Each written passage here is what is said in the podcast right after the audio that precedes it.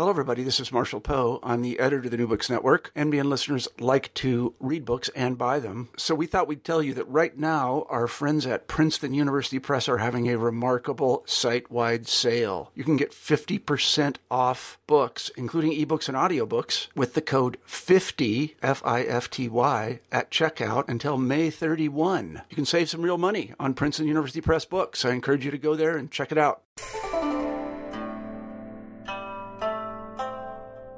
Hi there, I'm Carla Nappi, and this is the New Books in East Asian Studies podcast. Welcome to the channel, and thanks very, very much for being with me today. I just finished talking with Jan Kiley and Brooks Jessup about their new edited volume, Recovering Buddhism in Modern China. This came out in 2016, just this year, with the Columbia University Press. Now, what you'll hear us talking about in the hour to come includes attention to the gathering that produced the volume, the transformation from a kind of conference gathering to the book that we are talking about today, but also some of the major themes that animate the contributions to the volume that also motivate some of the, I think, really important historiographical work that the volume does. So among those themes, you'll hear us talking about the significance of integrating a closer and more careful, but also more expansive attention to the significance of religious practice and religious life to modern China, to the making of the modern Chinese state, to urban life as an aspect of that, to how we understand local history, and much, much more. You'll all also hear us talk about the importance of social communities to that process. Especially when I talk with Jan, you'll hear us talking about the significance of particular kinds of archival discoveries and archival records to shaping the kinds of stories that we can tell about all of these things and their implications. So this is very much a volume that is devoted to, among other things, opening up how we think about the relationships between religion, modernity, history, China, and everything in between. So I think it's a really fascinating volume. We just barely scratched the surface of what you'll find when you actually pick up a copy and explore it for yourself, but this should hopefully give you a sense of some of what you'll find there. So it's a quite extensive interview, so I'll leave it there and let you get right to it. And just to say thank you for listening, for the support of the channel that constitutes, and I hope you enjoy. I definitely did. I'm here today to talk with Jan Kiley and Brooks Jessup about their new edited volume, Recovering Buddhism in Modern China. Welcome to New Books in East Asian Studies, Jan and Brooks. Thank you so much, not just for writing a really interesting and I think important volume, and for being here with me to talk about it today, but also for navigating many time zones in the process. I really appreciate it, and welcome to the podcast, both of you. Thanks a lot, Carla. Thank you so much, Carla. So let's start with the traditional question of the channel. How did you each come to work on China, and why Buddhism in China specifically? And Brooks, maybe we can start with you. Okay. Well, for me, actually, the Buddhism came before the China. I was a religious studies major as an undergraduate. And when I was looking for study abroad programs, I was interested in a program that involved sort of practice as well as sort of classroom instruction. And the program that I came across and I became interested in was a Buddhist studies program in India. And so my interest in Buddhism kind of grew out of that, the Antioch Buddhist Studies program in Bodh Gaya. And then after that, sort of coming to China, I have to give credit to Tom Wilson, who was a teacher of mine when I was an undergraduate, who basically really challenged my sort of whole approach to thinking about religion and thinking about Buddhism as well, which had been in sort of a comparative religion mode, challenging that with a more historical approach. And I found this not only challenging, but really sort of a fascinating different way to look at religion. And so I ended up in a lot of his classes. And he basically converted me not only to looking at China, but also to history as a discipline. And so that's really where it all started for me. And Brooks, what are you typically working on when you're not editing volumes about Buddhism in modern China? So this project is related to a monograph project that came out of my dissertation as well. That's focused on Buddhist activism in Shanghai for basically the first half of the 20th century in the Republican era. And so this volume is something that for me was really sort of came out of the interests and insights from that larger project. And in addition to that, there's also, of course, teaching and other kinds of fun responsibilities as well. Of course. Thank you so much. And we'll talk a little bit about that work when we talk about your single-authored contribution to the volume in a little bit. So, Jan, same question for you. How did you come to work on China, and why Buddhism specifically?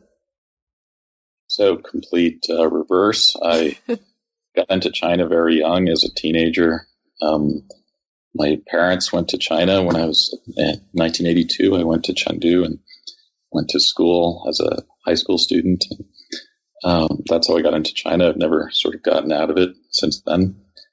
But I was very, very resistant to not only Buddhism, but to religion, to studying religion. And for me, it was really an epiphany in the archives, which Brooks knows about, where and that's why I've actually gotten so into this project, where I was so convinced that the archives must be wrong, because I couldn't believe that the Buddhists were as influential as they were saying. Mm-hmm. And it was by finally realizing that the evidence was just piling up against my own prejudices that I realized that this was something really important that had been overlooked. And that's what has brought me into it. Great. And we'll talk also about the importance of archival findings when we talk about your single-authored contribution to the volume. So, Jan, similar to what I asked Brooks, when you're not editing volumes or talking at 1 a.m. your time with a podcaster who's keeping you up way past any normal human bedtime, what are you typically working on? Well, I've done some. So my first book was on thought reform in the prison. And I've been working a lot on religion recently. But actually, I think, as I've told Brooks, I really think his book is so important. I sort of don't feel I have to write my own book now on Buddhism. I'm going to do a few more pieces that I have planned out on Buddhism. But I'm now part of a comparative local history project on the 20th century that uses the historical anthropology technique. So I'm working here with David Faure and John Lagerwey, a few other scholars. We have an 18-member international team, and my own project is centered in northern Jiangsu. And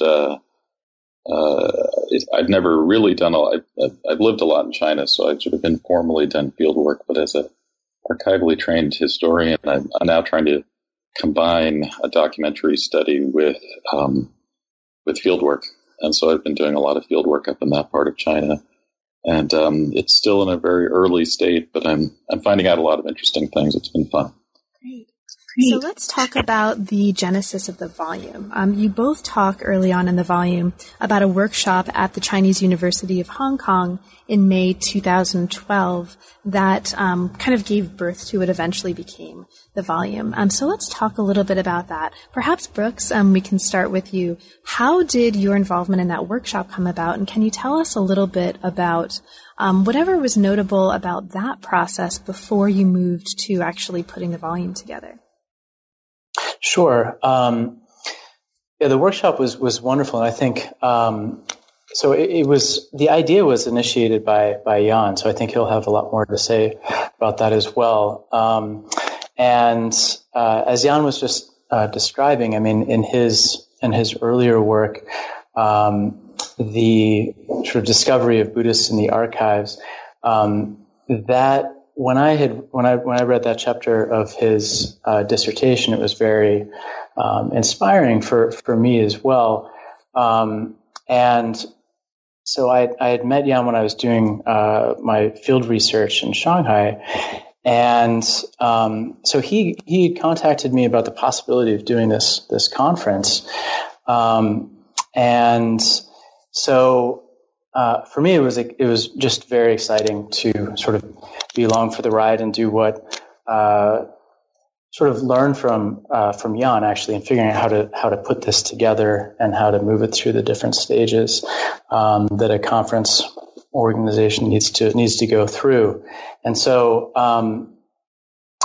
I thought that the actual workshop itself was great. I mean, one of the ideas that we'd had was to, because sort of one of the aims of the project from the beginning was to help this emerging scholarship on Buddhism in the modern period speak to a broader audience, and more specifically to sort of historians in the broader field of modern Chinese history.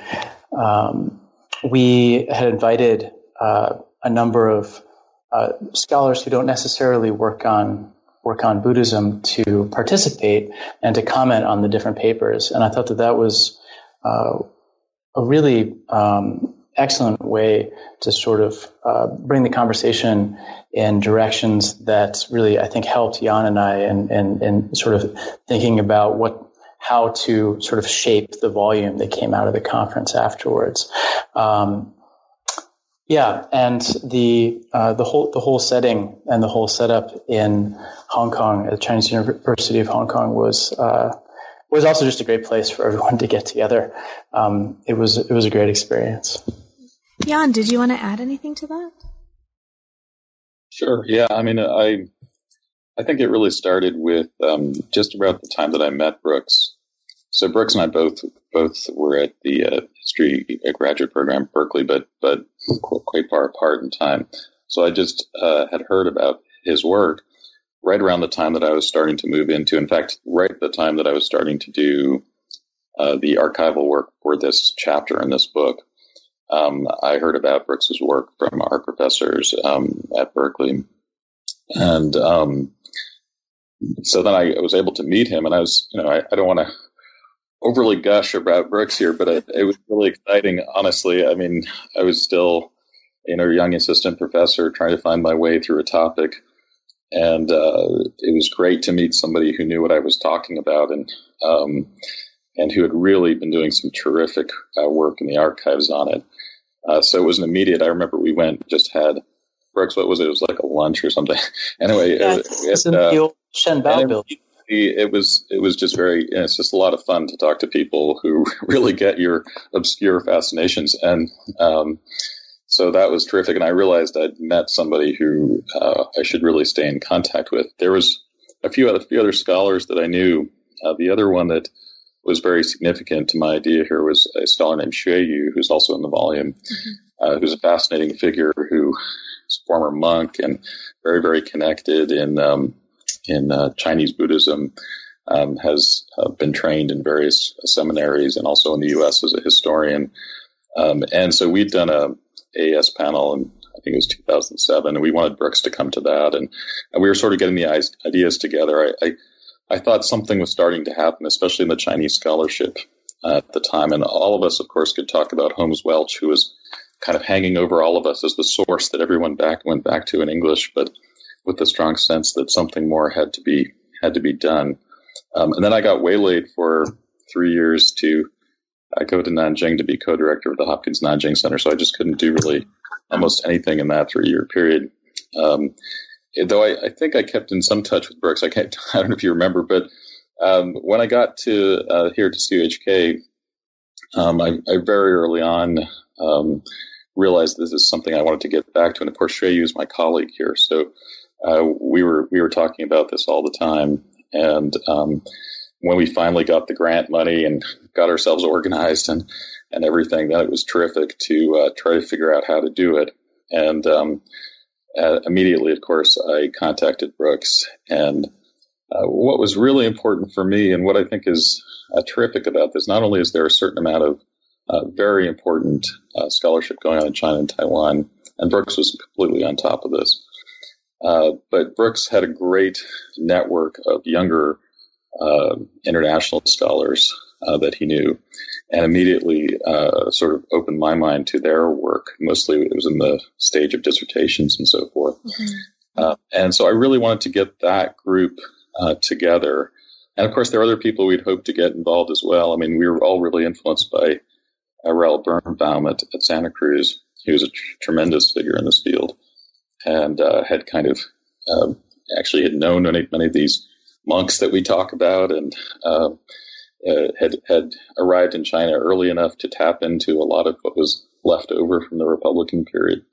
Unfortunately, he was unable to attend, but otherwise, I thought we got together a terrific group. And for me, I'm not sure how everybody else feels. I think doing these types of conferences where everybody's coming together for a purpose, but we all came, as you can see from the volume itself, we're from all over the map. And disciplinarily, what we're actually looking at, our approaches to research, theoretically, everything. And throwing that particular salad together for me was terrific fun, because we also knew enough about the same sort of things that we could have great conversations. But I was learning throughout it. So for me, it's been it was a great experience. Now, it can be as exciting as it is to bring such a diverse array of people together into a common conversation. That can also be a challenge when you're actually moving to editing the volume itself, right? But this worked out really, really well. And so let's talk a little bit about that process. How did the process of actually collaborating on compiling and editing the volume together, how did you make that work? Was there anything notable about that process, or sort of anything you'd want to share about really the practicalities of how you went from a collection of conference papers to the volume that we're talking about? And perhaps, Brooks, we'll move to you first. Sure.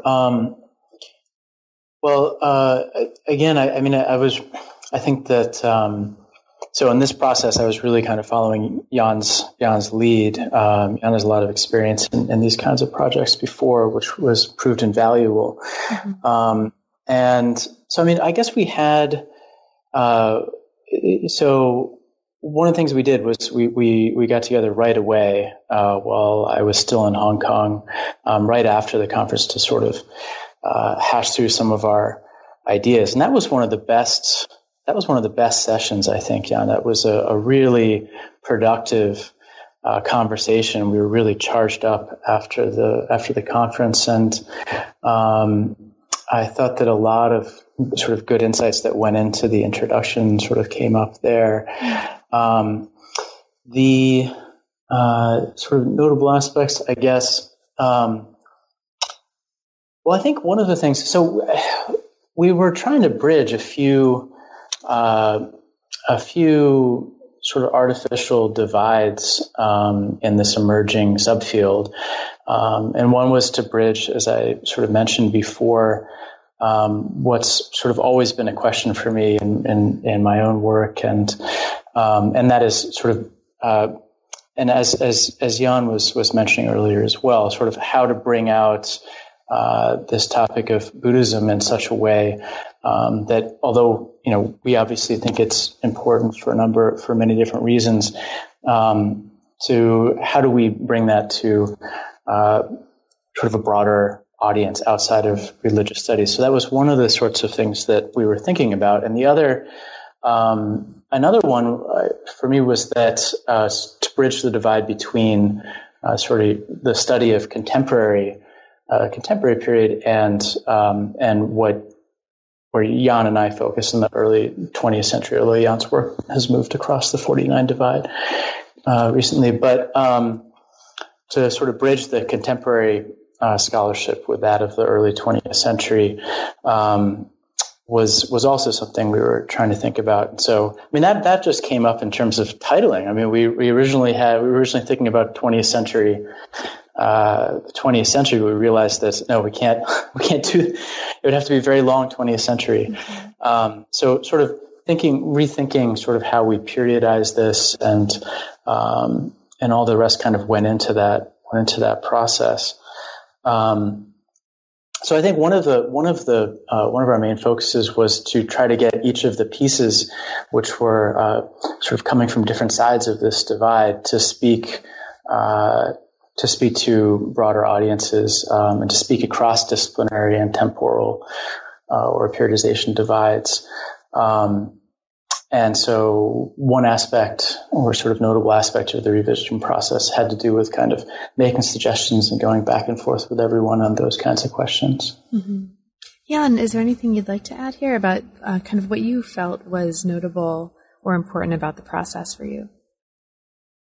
Sure. I mean, I think Brooks is being a little too kind. I mean, I don't have that much, experience with this. I've been on the writing end in some volumes, and I'd been part of a big project, Modern Chinese Religion, 2-volume series that I was doing almost around the same time. Mm-hmm. But you know, these are difficult actually projects, but I felt extremely fortunate, not to kind of extend the sense of the bromance here, but I think. Oh, extend it. Extend it. We love bromance on the podcast.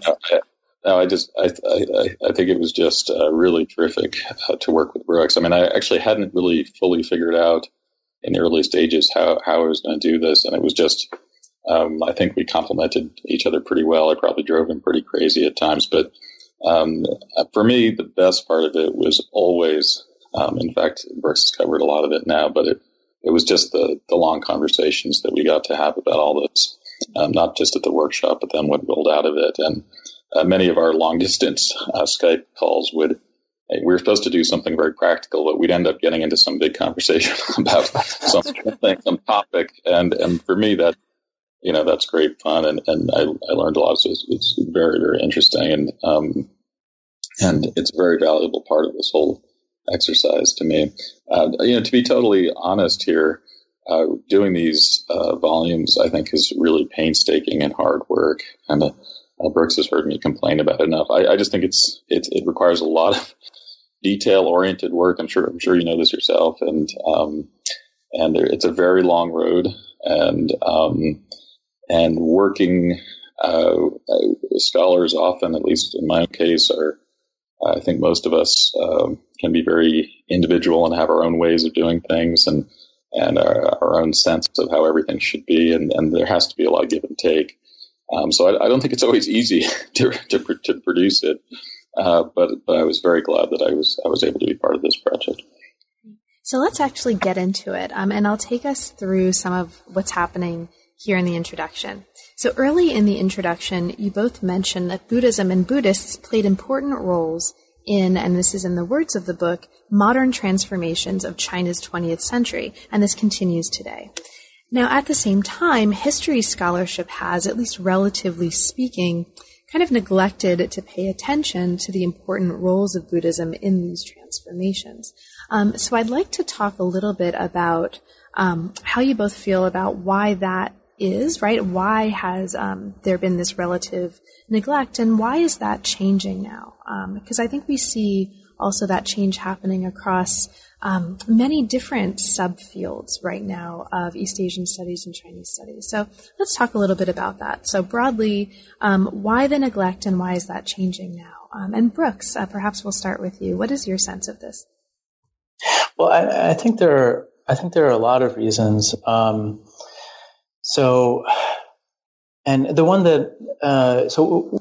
One of the reasons that we focus on in the introduction a bit has to do with the fact that the Cultural Revolution happened, mm-hmm. right? And so it was, you know, it was fairly common view that China was, if not the one of the most secular nations, right, in the world. coming out of the Cultural Revolution, there was that kind of an idea. And so if you're sort of, to the extent that particularly history of the modern period, it needs to explain sort of where we end up, that sort of presentist bias in modern history, then religion and in general, and Buddhism in particular, doesn't really take you that far in terms of explaining sort of where you end up with the most secular nation in the world. So I think that in that earlier period, it was in the 80s and perhaps even into the 90s, that still had an effect, because what's happened is obviously the changes sort of on the ground in terms of what's referred to as religious revival in all its many guises in the PRC, of course, but then also the explosion of Buddhist organizations in Taiwan since the mid 80s, and also Hong Kong as well. That has led to a lot of scholarly interest that I think just wasn't there earlier, and so there's been sort of a process of rediscovery of what happened, right, particularly before 49, how that links up with what's going on today. So I think there's that. I think there's also related to that is the fact that some of the earlier paradigms with which we thought about modern Chinese history, whether it was sort of the revolutionary paradigm or a more sort of Weberian modernization paradigm, that those kinds of approaches were sort of inherently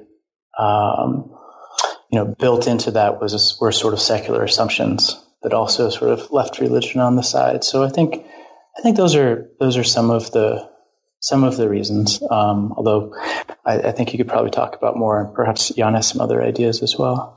Great. And I'll just highlight before we turn to Jan that one of the things that you just mentioned is a kind of revivalism. And this is, in fact, one of the main themes that the introduction talks about in terms of highlighting some of the major contributions of the volume as a whole and of its contents. That is the importance of rethinking Buddhist revivalism, and specifically revivalist projects of clerics and laity that helped make Chinese religion and Buddhism in particular more legible to the modern state. And we'll talk a little bit more about the significance of Buddhism for understanding the state and the modern state in particular in China in a little bit. But Jan, how about you? For you, can you speak to this? Why the neglect of Chinese Buddhism in scholarship on modern China, and why is that changing? Yeah, anything that you'd want to add here? Yeah, so as I started out with at the very beginning, where I was just so surprised. I think having studied with a lot of very significant scholars in the field, from Ying Shih to Jonathan Spence and Frederick Wakeman and so forth. That I was being so surprised by what I was seeing, and that I was so expecting it not to be significant, says a lot about not only the historiography, but the types of sources that we were exposed to and that were available for a long time. And a lot of this has to do with not only what Brooks has been talking about, but longer standing trends going back to the early 20th century and various types of secularism and the Chinese nation-state construction and May 4th secularism and Nationalist Party efforts and so on, Communist Party efforts early on.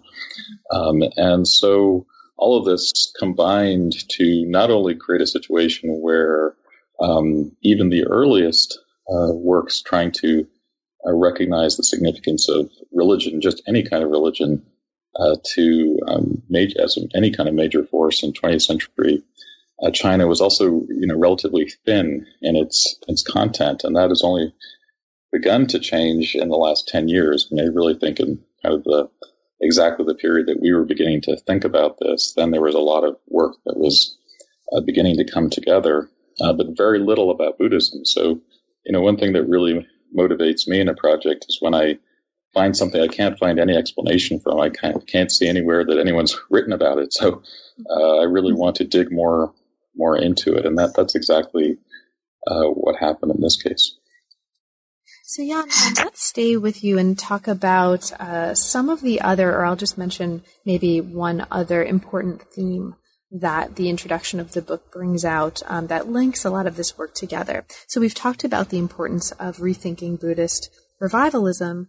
And another key theme is the encounter of and with Buddhists and Buddhism with the modern state, right? And you talk about the importance early in the introduction of understanding Buddhist and Buddhism as part of larger histories of nationalism, nation-building projects, and the modern state in modern China. So do you want to speak to that a little bit? And specifically, what might it be important for listeners to know about this connection between Buddhism and the modern state that might not otherwise be clear without the volume? Well, I think... we were building on a certain amount of work, certainly out of Rebecca Nedostup and Jency Gosar, David Palmer, that was coming out right around the time that this work was being developed. That was very much putting the state, the modern state as it was developed after 1911, particularly to some extent in the very end of the chain, at the center of a story of restructuring the definitions and categories, boundaries of what is thought of as religion itself in China, and creating certain normative structures for that, not as a complete project, but as a kind of guideline and model. And so we were aware of this as we were going along. I think in our own work, we definitely see this as a very fluid process, and most of us are in this project are working with many non-state actors and many Buddhists in society. And so their relationship to the state has many multiple forms. And in some of my earlier work, what astonished me the most was how much particular Buddhist activists were, in one respect, taking on actual roles within major state, modernizing state institutions, which are very surprising. I'm in my case looking at prisons, but there are many types of institutions in which, especially judicial institutions, where Buddhists were very active. But in fact, that is extended, and I think Brooks's book is going to bring this out more, and there's more work coming out on this, and I'm interested in this subject as well, but also, for instance, charity, philanthropy, various types of organizations that have a very significant role in major urban civil society development, have a strong, not just religious flavor to them, as was recognized before, but a heavily Buddhist one in many parts of China in this period, and interact very fluidly with the state, and are constantly interacting with the state in ways that are negotiations that are attempting to achieve many kinds of results. It's not a simplistic sort of suppression, non-suppression model. It's not an attempt to legitimize themselves for no other purpose. They, of course, come up with their own theories for how they're working in relation with the state, but also their notion, their whole understanding of the state transcends many of the kind of rigid structures in which one often sets up the opposition between state and society. I don't think that's the way many of them thought, quite honestly. And we'll talk more about this when we talk about your contributions specifically in the essay form as well. But Brooks, let's turn to you for a moment. Another one of the major themes that you both identify early on in the book is the importance of the formation of social communities, and specifically the significance of lay Buddhist and lay Buddhist associations. So can you speak a little bit to that, Brooks, sort of your sense of the importance of social communities and specifically lay Buddhist communities to the larger project that the volume is making clear for us? Sure. Yeah. So this was one of the major themes that they came together when we put together all of the different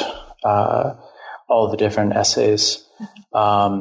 This is one of the major themes that emerged, and it runs sort of throughout the book.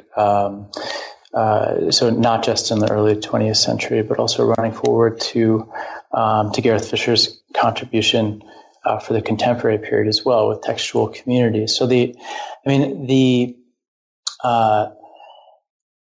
basically what we found was that so you had through the creation of lay organizations, lay associations, as you mentioned. They created new kinds of urban spaces, but also through sort of print enterprise as well, and the sort of flowering of a Buddhist print culture in the Republican era, which was also the basis for the kind of formation of new kinds of or Buddhist participation in new kinds of intellectual communities, such as Eric Hammerstrom looks at in the case of scientific discursive community in his chapter, that you, with this sort of Buddhist engagement with sort of new technologies of print, as well as the formation of associations and assembly and new kinds of urban space, that you really had basically Buddhist participation in the kinds of processes that I think we see much more broadly. And one of the questions underlying this the whole project was. And this is one of the questions that my conversations with Jan has sort of revolved around early on, as well as with the other contributors to the volume. Was so we keep seeing so you have Buddhist presences in sort of significant areas that have been discussed by other scholars. So we're discovering Buddhists in all these different places, print culture, scientific communities, and the rest.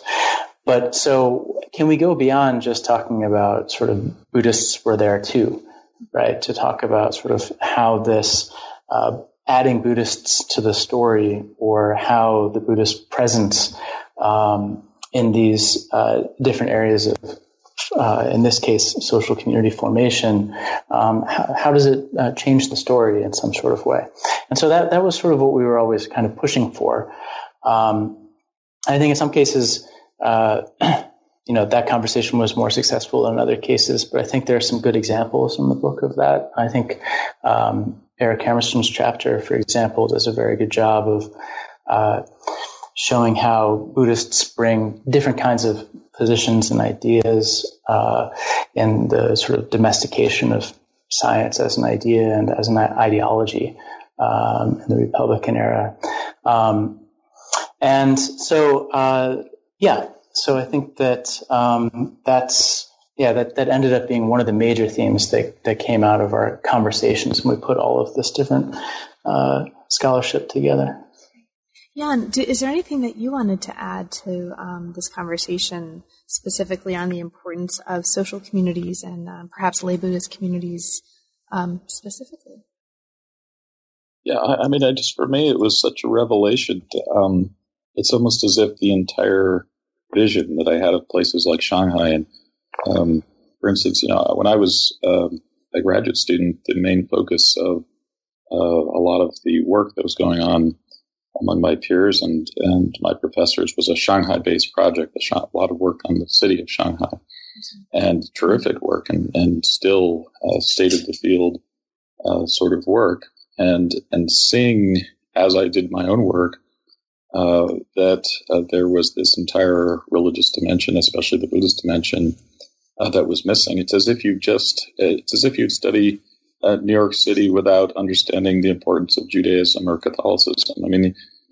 You would just miss so much. It would seem absurd to people who study a place like that you would see it that way. So I think it's enormously significant, and it's significant not only for a place like Shanghai, but for the entire the focus now, and a lot of the research is on the Republican period, but increasingly as I'm involved in this work, this is going to extend to the entire 20th century. There's not going to be, the so-called Maoist gap is also a period in which there was a lot of religious life, and it's just because it had to be carried on in quietly, as you can see in in Neki Jiang's chapter. There are people who, when they could, go on doing what they sought to do, did so, and there's increasing evidence as more work comes out of that. So let's actually get into the parts of the book. The book has three parts, and the first part is called Republican Era Modernity. So this part of the book looks at Buddhist engagement with important aspects of the emerging Chinese modernity of the early 20th century. And it has three chapters that Brooks has actually, I think, kind of nicely touched on already in brief ways, that look at the ways that various types of Buddhists positioned themselves as participants in the words of the book, the modern city, debates about science, and the publishing industry. And in doing so, it looks at how they contributed to producing important new forms of sociocultural identities, of communities, and of discourses. And Brooks, your chapter is actually part of this first part of the book, so let's talk briefly about this before moving on. This chapter looks specifically at something called the World Buddhist Householder Grove in early Republican Shanghai. So for listeners who have no idea what this is, let's kind of start at the beginning and then move our way to something more specific. So first, what is a householder, and what was this World Buddhist Householder Grove? Yeah, great. So householder, this is basically a standard translation for a Chinese term, "jushi," which is one of the terms for lay Buddhist that has a whole sort of complicated etymology that goes back to the translation of Buddhist scriptures. But essentially, it's one of the general terms for a lay Buddhist, a non-monastic affiliated Buddhist. And so the householder grove, so this is basically something new. This was basically the concept was that this would be essentially the person who founded it basically had taken the idea that so monasteries, right, were supposed to had their historical role within Buddhism. One of their historical roles was to sort of serve as a site of propagation, and so this behind this is sort of new ideas about what a religion is and what a religion does. But his idea was that monasteries in China had given up this role, and so.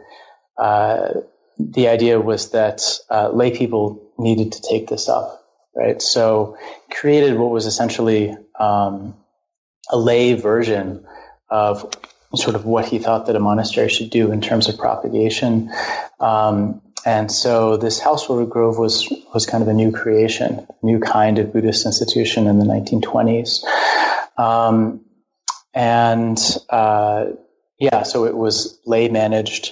The membership was entirely lay, although they brought in sort of eminent monks to give lectures and to lead sort of the study and discussion of scripture and for other sorts of things as well. So there was monastic involvement, but this was basically a new form of lay organization that emerged in Shanghai in the 1920s.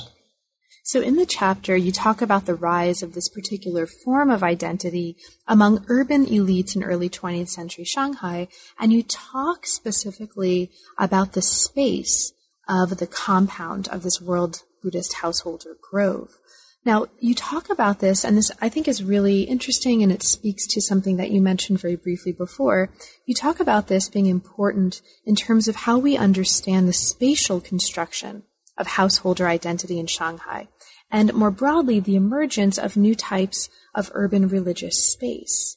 So because this is something that I think is, it's pretty clear, this is a contribution not just to how we understand this particular group, but perhaps how we think about space and an urban setting and its relationship to religious organizations more broadly. Can you talk about this particular aspect of the contribution, the emergence of new types of urban religious space in this context, and what you take to be perhaps most important about that? Sure. Yeah. So this was this chapter. I was really sort of revisiting this organization that I had kind of started with in my dissertation research, and one of the questions that my advisor Wen Chenia had asked me, Yeah, I guess it was sort of a question. She had asked me, so, yes, there's a lot of continuities in terms of what these Buddhists are doing in the 1920s and 30s in Shanghai. But even if they were practicing sort of similar traditions, right, to what had come before, those kinds of practices must have meant something different. The Buddhist affiliation, you know, how did it mean something different and to practice all sorts of different Buddhist rituals and traditions in the specific context of early 20th century Shanghai. So it was this question of meaning and identity that I had been grappling with and that I wanted to think through in this chapter. And the way I wanted to do that was in terms of thinking about the space that they created through the construction of these of this organization in particular, and so you know, like others, I'm not thinking about urban space solely in terms of physical space, but also in terms of the kinds of practices through which individuals gave meaning to that space. And so, for these particular individuals, for these lay Buddhists, what I found was that the practices through which they gave meaning to this organization as sort of an urban social space set up a whole series of sort of associations and differentiations with other kinds of urban spaces within Shanghai. And so sort of at one pole, you had the kind of commercial spaces on Nanjing Road, symbolizing a kind of commercialized modernity. And on the other hand, you had the other pole, you had sort of the traditional Buddhist temples in the city. And so the lay Buddhists in this organization had sort of constructed the space of the organization, the physical space, and given it meaning in reference to these sort of two kind of reference points within the urban environment.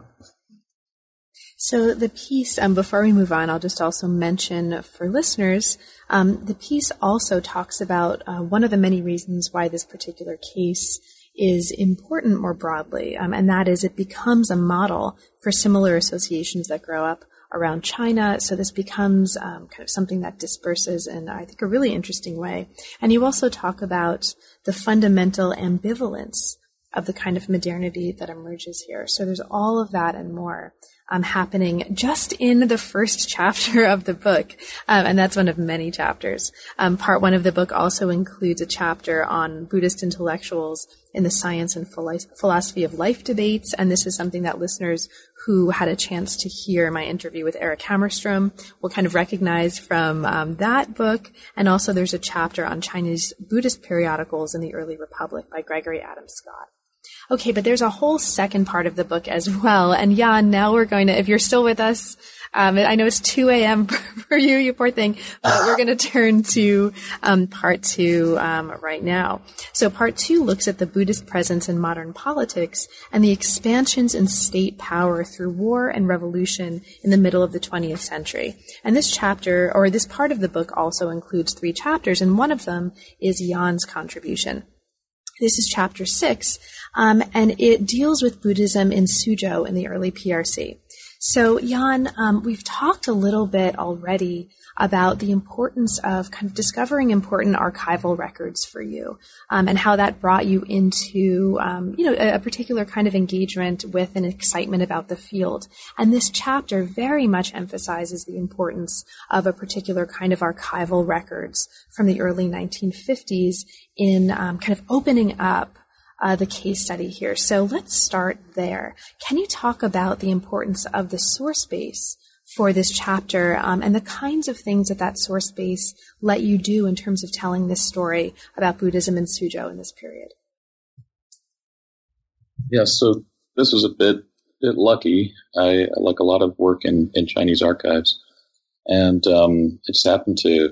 I mean, I did realize I needed to poke into some of the Buddhists that I was interested in that were moving into the greater Suzhou area between Suzhou and Shanghai. And I happened to run a student program in 2005 and then 2006 also in Suzhou. So I was there over extended, over a term and summer and so forth. So I had the time. And the Suzhou archives at that time was also not the most accessible of archives, though it was a pretty good time and generally for the archives, especially compared to now.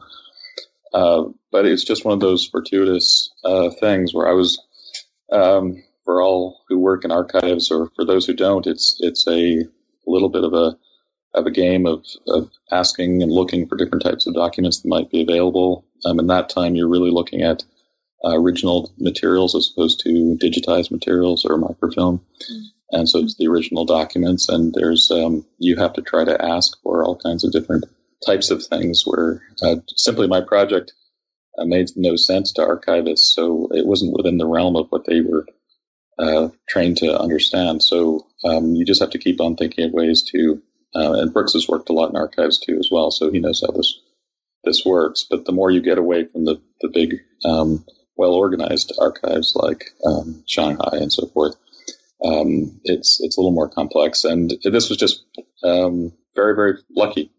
So one day they just dropped a big stack of materials on my table, and I realized pretty quickly what they'd done. They'd given me this entire campaign's set of materials, and I just started copying as fast as I could, because you don't know how long you'll have access to the documents. So you just have to work quickly and try to get all the information down. And in that period, you weren't allowed to take photographs or anything like that, and photocopying was very limited. But I could see that this was a highly detailed account with all kinds of charts that had been filled out by people who were supposed to report at the end of particular periods on how the project was proceeding. So it was a highly precise account of, in effect, the dismantling of Buddhism in the city. And that's a very rare bit of archival material, especially for the 1950s.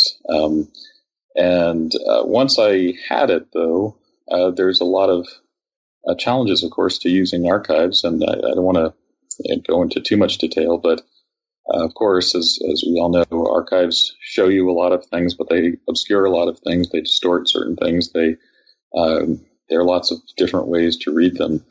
And so figuring out how to find all the possibilities of the kinds of stories you can see that come out of them takes a while and a significant amount of contextualization.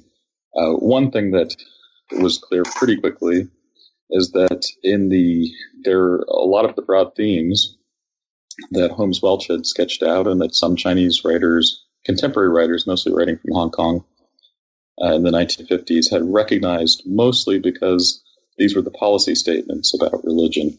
Mm-hmm. And so you could tell from, effectively from newspapers, from people who were leaving China at the time, and then also from the Buddhist periodicals that Xue Yu writes about. You could tell those kinds of shifts. But what struck me very quickly by looking at the actual campaign in its process was how much was happening at a very steady point-by-point approach to taking apart the institution that was really unrelated to the larger policy statements, the ups and downs and so forth, and the discussions that a lot of people have focused on in the past. Much of it was very straightforward Marxist-Leninist approach to taking apart the economic basis of religion, because religion doesn't have a role really within the Marxist-Leninist view. And that was the approach. And it was very steady and very strategic. And it used a certain amount of what we recognize as Maoist campaign and thought reform techniques and so forth. But largely it was about delegitimizing every type of economic, financial support for all Buddhist institutions, step by step, and moving all monks and nuns effectively into productive laboring roles, or they'd have to do something else. And a very notable part of these charts was that they kept recording how many people were leaving the clergy, but there was no recording of how many people were joining the clergy. So there was no expectation that anyone would join the clergy. It was, in effect, I thought, proving quite effectively that this was not necessarily what some of the United Front overt policies talked about at the time. And this is an area I should say that is of some debate with some of my friends and colleagues, but having looked at these documents, I feel that this one local case shows it pretty well for this one location, certainly. But it showed a lot more to me, and among the things that it showed is the details, if read in context, told a very particular Buddhism didn't have a general story.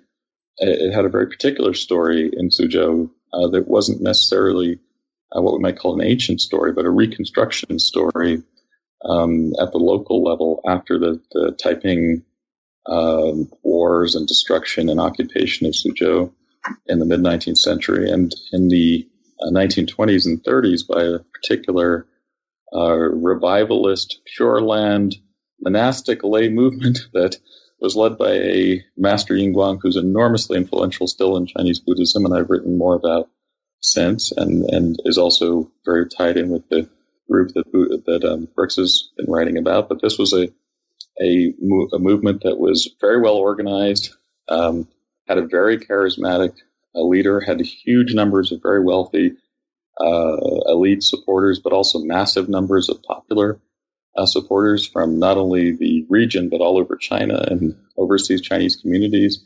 So this was a big, very influential movement. And one of the things that it was most effective at, as Rebecca Nedostup had noticed about the particular monastery where they were based in the 1930s, is how effective they were at working with the state and how they negotiated so successfully that relationship in this period.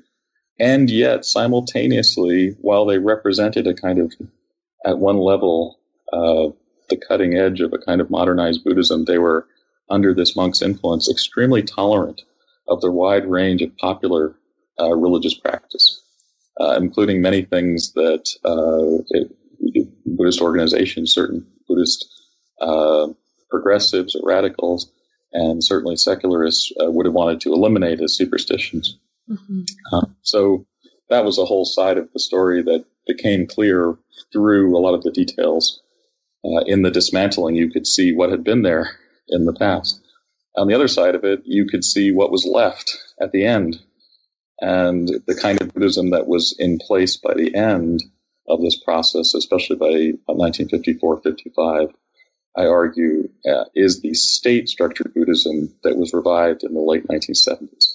And as much as the reform era Buddhism often represents itself as reconnecting to the Republican era, certainly the state-structured Buddhism of the mid-1950s is the initial model that is reestablished in the late 70s and early 80s. And there's a lot of evidence, if you can look at what that precisely looks like at the end of this campaign in the mid-1950s from the archival documents, and then what it looks like in the 1980s, you can see that. And as I argue, of course, there have been a lot of influences since the 1980s coming from outside of China, within China, that are not just state, as our volume shows as well, but that the state imprint of the reconstruction under the United Front and the Chinese Buddhist Association, which is a Chinese Communist Party government society, in effect, is extremely strong in establishing Buddhism in China. And I think that is still important to looking at the role of Buddhism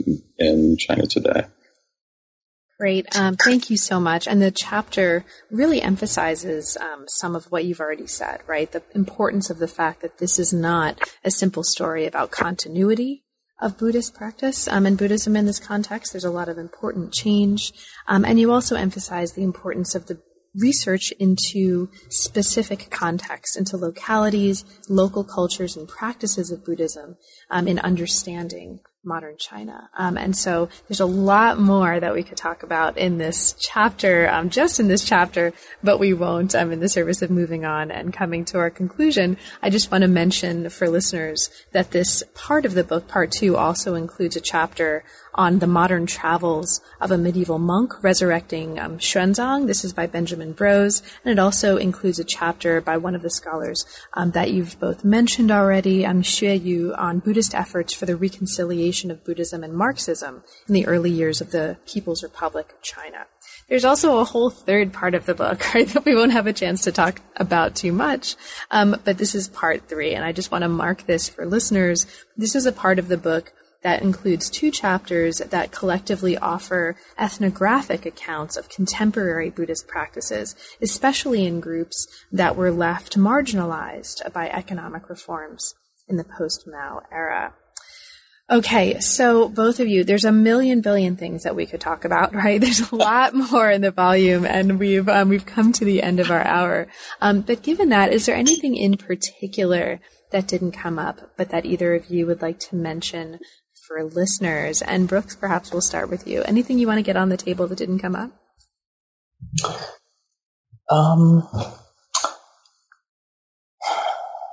Let's see. I don't think so, actually. I think we've covered quite a lot. I mean, there's as you said, there's much more. There's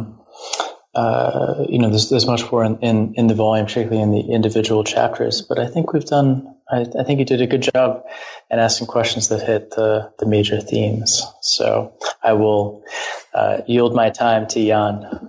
Hey, Jan, anything else that you want to get on the table that didn't come up? I'd just like to add that both one of the limitations of the volume, but also I think one of the things I also feel good about is that I see it, and I think Brooks and I both saw this very much as just a departure. Mm-hmm. And some of the early comments and reviews have also noticed this as well.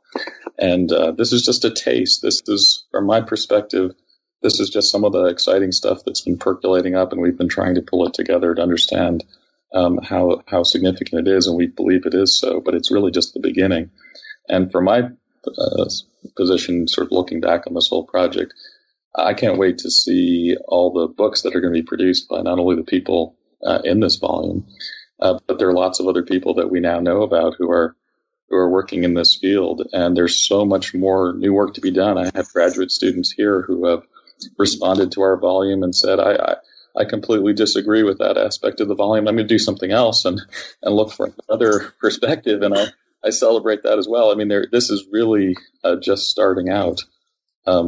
Excavating, and there are some tremendous new materials that we can look at that are not necessarily the kind of difficult archives that I was talking about, but there's just such an explosion of documentary materials and opportunities to do field work as well. So I can't wait for the next 10 years to see what happens. So Jan, let's stay with you. Now that the book is out, and congratulations on the volume, what's currently occupying you now? What's next, and kind of what are you inspired by at the moment? So I've really been interested in local history, and as I mentioned at the outset, and I've been doing field work.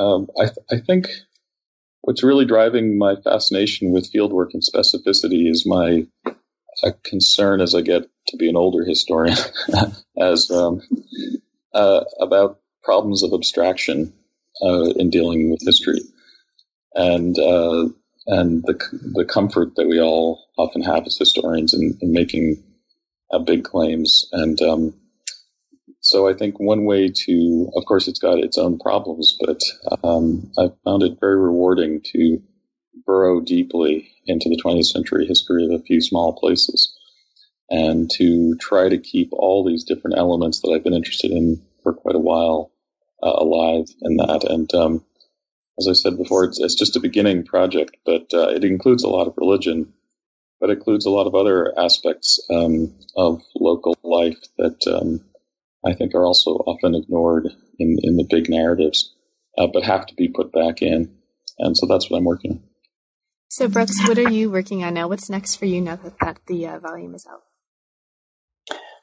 Well, one of the things that that really fascinated me in looking at what these Buddhists were doing in Shanghai had to do with their involvement in animal protection. It was one of the sort of biggest areas of their civic activism in the 1930s. They poured a lot of resources into it, and it was it was a very interesting area because they were sort of in a frenemy kind of relationship with a foreign group in Shanghai as well. It was also involved animal protection, and so this was something that really kind of interested me. So I've been sort of digging more into that idea of sort of how human-animal relations, sort of opening that up a little bit and trying to think more about how human-animal relations were changing, particularly in urban environments. In the 20th century, and going back to that question of urban space and how the sort of idea of what is sort of modern urban space, what is different about the urban environment and the experience of urban life has something fundamental to do with a relationship not only to the natural world in general, but also specifically to animals. And so animal protection is sort of part of that. But then I've also sort of become interested in all these different aspects of it recently. I need to figure out a way to sort of narrow it down, but, sort of the modernization of slaughterhouses, the sort of bifurcation of animals into basically pets and strays or really, kind of vermin and all sorts of different aspects of this changing relationship. When you start to think about it, it really kind of opens up. And for me, it's fascinating. So I'm sort of in the beginning stages of sort of thinking through where I want to take this, but that's what I've been thinking about a bit recently. Well, thanks to both of you for taking time out of that work to talk with me about this one, and also, again, for being so generous about navigating time zones with me. It's really been a pleasure, and best of luck on the work to come. Thanks for being part of the podcast. Thanks very much, Carla. This was terrific. Appreciate it. Thank you, Carla. You've been listening to New Books in East Asian Studies. Thanks very, very much for joining us on the podcast, and we'll catch you next time.